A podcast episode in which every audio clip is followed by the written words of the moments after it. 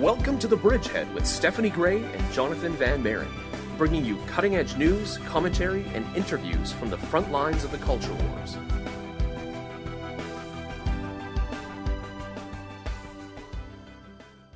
Hello, everyone, and welcome back to The Bridgehead on AM 530 at 1.30 p.m. My name is Jonathon Van Maren, and I'll be your host for the next half an hour.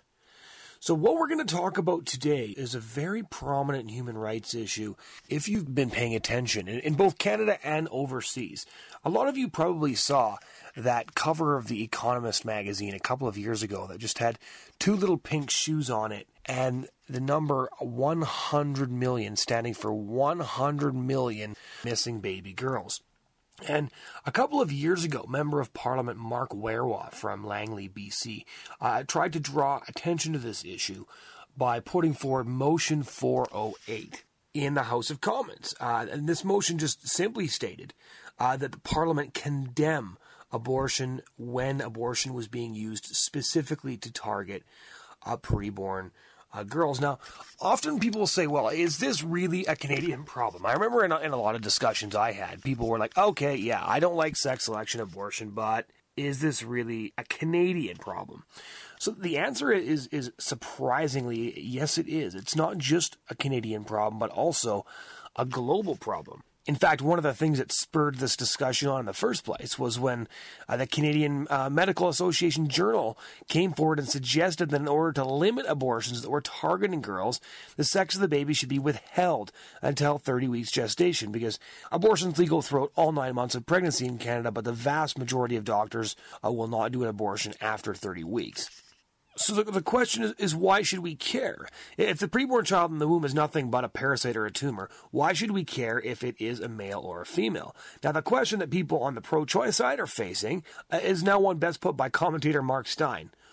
What if the woman's right to choose results in women choosing for there to be no more women. Some time ago, I interviewed a National Post editor, Barbara Kay, and she admitted that sex selection abortion gives pro choice people like her pause. They have to really stop and consider the implications of the fact um, that a procedure that was hailed as a vehicle for women's rights is, is being used to restrict them. Uh, so, what does sex selective abortion mean for women's rights? The answer to that is unequivocally disaster. Uh, the impact of sex selection abortion cannot be exaggerated.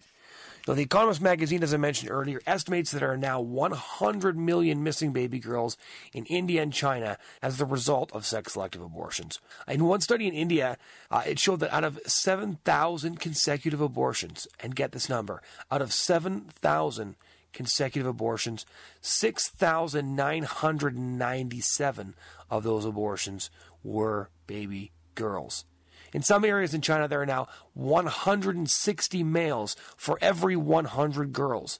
Statistics show that more than 40 million men in China will be unable to marry because there are simply no girls for them to marry. Girls are being discarded.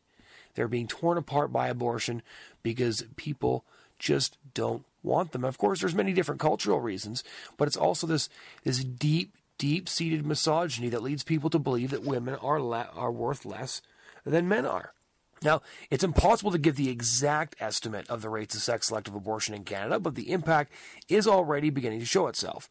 Uh, sex selection abortion is rapidly becoming a Canadian problem uh, as well. In fact, Andrea Mrozek of, of the blog uh, Pro Woman Pro Life, and uh, she also works for the Institute for Marriage and Family, uh, she revealed in an article entitled uh, Canada's Lost Daughters that some educators have already noticed a disparity between girls and boys enrolling for school in some Canadian communities. Canadian communities in BC, such as Coquitlam, Richmond, and then in, in Ontario, like Brampton, Scarborough, even in Toronto's Chinatown, statistics are showing that more and more boys are being born and fewer and fewer girls. Uh, one Canadian abortion clinic worker even admitted that sex selective abortions were requested at her clinic at least once a week. Think about that for a second. Once a week in an abortion clinic in Canada, somebody is asking for an abortion. Somebody is asking for the child in their womb to be killed just because that child is a girl. And we're supposed to pretend that abortion is a victory for women when it's being used literally to exterminate them. And uh, one of the other things that, has been I discuss a lot in Canada lately, uh, the issue of prostitution. What is the result of a society where girls are rare and millions of men cannot marry? And the answer of that is, is surging prostitution increased rates of sex slavery. There are studies that show the lack of women in Asia has resulted in a huge jump in human trafficking from poorer countries into forced marriages in places like China and Korea. A skyrocketing porn industry and a substantial increase in male violence, both generally and against women, as the research shows, and this is really devastating research. A rapidly increasing class of low income, perpetually unmarried young males begins to develop. So th- these are the types of things we're seeing in countries where sex selection, abortion is prevalent. Surging prostitution, increased rates of sex slavery, skyrocketing porn industry, increase in male violence. Women are not benefiting from this in any way, shape, or form. And of course, one of the other things is that we just see a steady increase in the devaluing of human life, which often can lead to infanticide, as we see even here in Canada, where uh, you know we know that some babies were born alive and left to die after an abortion procedure and no one did anything. And no one did anything. So Coming on the program with me today to, to discuss this this issue is is a politician who has spoken out on this issue time and time again. So we're going to talk to a member of Parliament, Mark Warawa, who put forward motion for motion 408 and has been uh, using his platform as a politician to draw attention to this issue of gendercide time and time again. The first question I wanted to ask was uh, You've been involved in this gendercide issue for a couple of years now. You've written about it, you've spoken about it, you've introduced the topic uh, with your fellow politicians. What was it about this issue that drew you to it? Well, it goes back to 2012, uh, June 2012. CBC uh, ran a documentary uh, that revealed that ultrasounds are being used in Canada to tell the sex of the unborn child. And if the expectant parents uh, found that it was a girl, often they would end the pregnancy and just discrimination against girls. And I was horrified uh, to see that. And it was one of those moments in one's life where uh, everything changes. Um, I thought, uh, oh, this is awful. It's got to stop. And uh, was surprised to find that 92% of Canadians uh, found it uh, horrible and and thought it should be made illegal. And so that started me down a pathway of bringing it before Parliament. And um, I created a motion that dealt with the issue. Uh, used the statements that all the different political parties had made the very next day, saying that we condemn sex selection and put that into a motion instead of uh, political parties uh, making that statement, that Parliament would be making a similar statement, mm-hmm. and was optimistic that uh, it would uh, just pass unanimously in the House of Commons. Right. This issue has turned out to be a bit more controversial uh, than you originally thought. But what's the sort of feedback that you've gotten from Canadians on this issue? Because, as you point out, 92% is a overwhelming uh, majority of, of people. It's very hard to find anything 92% of Canadians uh, agree on. So, what is it about this issue that resonates with, with so many people and, and leads them to respond with such a resounding fashion?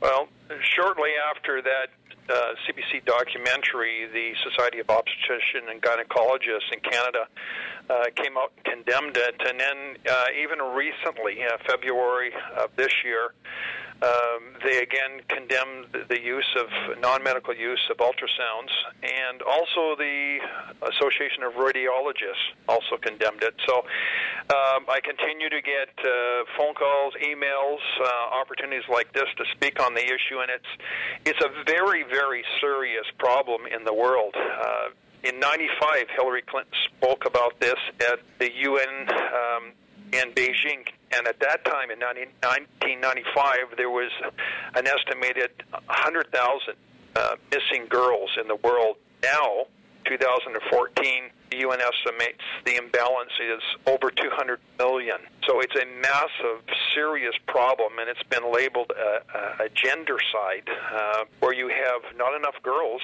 Uh, it uh, is one of the main reasons why we have human trafficking of women and girls. So it's a very serious problem for the world and making the world a very dangerous place. Uh, so we need to condemn this, change the hearts and minds of those that are considering uh, ending a pregnancy because it's a girl, because they don't want a girl. Mm-hmm. It's it's it's wrong to do that. So you very rightly highlight that these misogynist attitudes could lead to the termination of a girl in the womb. But you mentioned uh, human trafficking, as a lot of people will say this issue is limited to certain communities, and therefore maybe it, it's not really a pressing issue uh, for us to consider. But you've just mentioned uh, uh one very significant way in which uh, gendercide does affect the way that our society functions. What are a few other ways uh, that you've seen in your research and in your conversations that gendercide does impact the daily lives of ordinary Canadians? Well, we did find out in that that documentary in 2012 that uh, ultrasounds are being used in Canada to determine the sex of the child so that if it is a girl, the pregnancy can be ended. And Canada is unique in that we have no legislation uh, in Canada restricting a choice to abort, so um, it can happen anytime in the pregnancy. And so it's uh, Canadians just found that uh, awful that that was happening. We think back to the, uh, the disaster, the massacre of Polytechnique, Quebec, many years ago, and mm-hmm. you know know, it was a person that hated women. And, you know, when does that hate of women, uh, that discrimination start? Um, and it starts before these little girls are even born. Um, that parents think that girls aren't as important or as valuable as, as boys. And uh, they're all a wonderful, precious gift and life. And uh, we should never say that girls are less valuable, and and they're not disposable. They they're uh, a wonderful gift, and we need to value girls as much as we do um, boys. They're they're human beings. Since 2012, when you presented your motion, what are some of the things that you've been doing in your life, uh, you know, as a Canadian, but also as a politician, to, to further this discussion and to and, to ensure that people do continue to talk about this and pay attention to this very serious issue? Well, I'm I'm thrilled that our government uh, launched October 1st. Uh, we're the first country in the world to do this through the UN. Uh, October 11th, which is just a little fairly soon, is the International Day of the Girl, and so we're encouraging Canadians to educate one another um, that we should be valuing uh, girls and women in our communities and and uh, social networking and, and encouraging people to protect girls and value girls. So uh, we also have a petition on our webpage at markwarawa.com where people can sign the petition to protect girls and value girls. And uh, there's lots of ways people can help. But I guess most importantly, if if you if you hear of anybody that's considering ending a pregnancy because they don't value a girl, they may have already had uh, a couple of girls and now they're pregnant with a third girl or fourth girl. You know, um, we had four boys, and uh, our fifth was a girl through adoption. And mm-hmm. um, value girls. Uh, they are a wonderful, precious gift. And uh, anybody considering any pregnancy because they don't like the sex, uh, you know, it's it's not right, and we shouldn't be doing that in Canada. Mm-hmm. Which leads me to my final question. So you've you've just listed off a number of things uh, that you're doing. You've also directed our listeners to markwarawa.com, and I want to emphasize that to, to sign your petition. And I understand as well that the Conservative Party did pass a motion condemning uh, sex selection abortion last year. What are some things that our listeners can do? Uh, everyday Canadians, you know, when they hear about an issue, uh, you know, like gendercide, 100 million missing uh, baby girls, and, and they hear about the impact of this, like human trafficking. And, uh, you know, besides, you know, speaking to people on a personal level about this, what are some suggestions you have for our listeners about how they can, they can engage with this issue in a meaningful way and make a difference? Well, again, encourage girls and women. So often in different uh, parts of society, um, they're considered uh, second-class citizens, and in some cultures, it's it's worse than others. But you know, we need to value uh, women and girls, and and condemn any form of discrimination against women and girls. You know, you're quite right. The Conservative Party. Uh, did pass uh, almost unanimously a resolution that I presented at the policy convention in Calgary last year, and I was thrilled that that, that can happen. And I'm just an ordinary person. Every if we all do our part to encourage uh, women and girls and help them show them how much we appreciate uh, their contribution to our, to our country, to our communities, and if we value people, it makes a huge difference, and uh, and the word gets around. And we need to change the hearts of mind and minds of those that uh, think that women and girls are of less value. Uh, it's just wrong. And so, if we all each do our part, we can make the world a better place. Well, Mr. Warawa, thank you so much uh, for your work and also for your time today. Thank you, Jonathon. Ladies and gentlemen, that was Member of Parliament Mark Warawa talking to us about gendercide and, and why this is a Canadian problem and why this is something that you and I should be concerned about. Because in a world where women are increasingly discriminated against, the discrimination that we're looking for actually is much closer to home than we realize. It's much closer to home than anyone ever thought. The pro choice movement claims that we have to be worrying about things like repealing abortion regulations, when in reality, we have to worry about what the worldview they have brought to Canada has done to preborn Canadian girls. That is the big problem here. So I'd encourage you all to go to markwarawa.com. And as well, if you'd like to check out some past of these programs, please go to go to YouTube and check out uh, us out on, on youtube.com slash the bridgehead. So thanks so much for joining us. So We hope you'll join us again next week. Have a great weekend.